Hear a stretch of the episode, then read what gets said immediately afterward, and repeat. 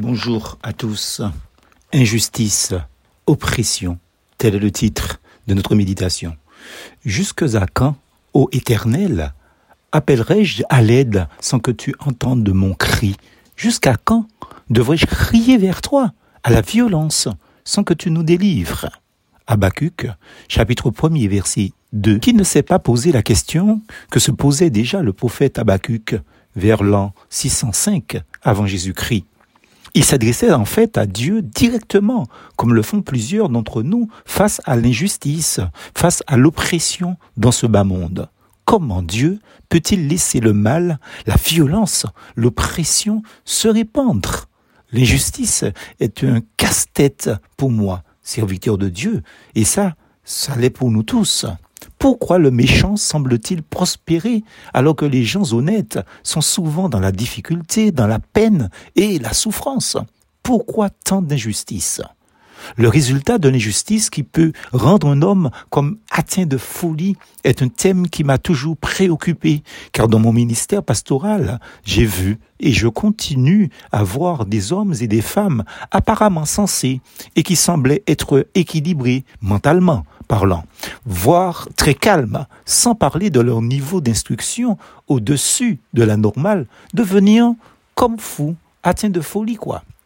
La folie peut être passagère ou chronique, latente ou foudroyante, héréditaire ou provoquée. Elle peut être provoquée par un fait, une parole, une situation.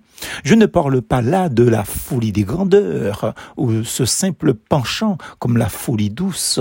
Non, je pense à ce comportement qui fait qu'une femme ou un homme pète un câble, comme on dit en langage courant.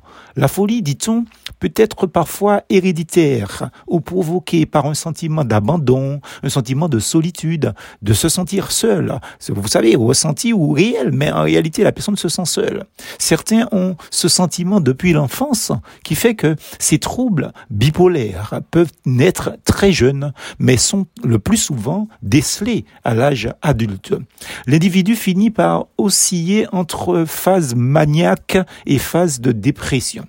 Habacuc n'en était pas là, Dieu merci, mais nous ne sommes pas tous croyants, ayant cette foi en un Dieu tout-puissant auquel l'on peut s'accrocher et finalement s'en sortir, d'où l'importance de la prière, car Dieu répond aux prières, nous dit la Bible. Quand un malheureux crie, l'Éternel entend, et il le sauve de toutes ses détresses.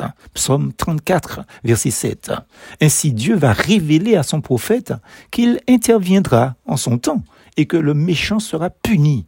À l'annonce de ce jugement divin, Habakkuk s'écrit Ô Éternel, j'ai entendu ce que tu viens de proclamer et je suis effrayé devant ton œuvre, ô Éternel. Dans les jours, dans les cours des années, accomplis-la. Dans les cours des années, fais-la connaître. Dans ton indignation, rappelle-toi d'être clément. Habakkuk chapitre 3 verset 2. Raisonnable, Habakkuk sait pertinemment que oui, c'est une chose terrible que de tomber entre les mains du Dieu vivant. Hébreu 10, verset 31. Alors, il intercède pour que ces scélérats auteurs de crimes et d'atrocités se convertissent au Dieu vivant en Jésus-Christ. Mais que l'on soit criminel, assassin, bad boy, bad girl, sympathique ou de bonne éducation, qui en effet peut se déclarer juste devant ce grand Dieu trois fois saint Nous avons tous à craindre son jugement, mais comme Habakkuk, nous pouvons reconnaître notre nature pécheresse et compter sur la clémence, la grâce de Dieu en Jésus-Christ. Cette grâce est manifestée en Jésus-Christ justement par lequel nous sommes justifiés si nous croyons en lui. Alors puissons-nous aussi nous exclamer comme Habakkuk, mais moi, c'est à cause de l'Éternel que je veux me réjouir. J'exulterai de joie à cause du Dieu qui me sauve. L'Éternel, le Seigneur, c'est lui ma force. Il rend mes pieds pareils à ceux des biches. Il me fait cheminer sous les lieux élevés. Habakkuk chapitre 3, versets 18 et 19. Puissions-nous tous parler comme cet homme-là avec assurance. Plus force en Jésus.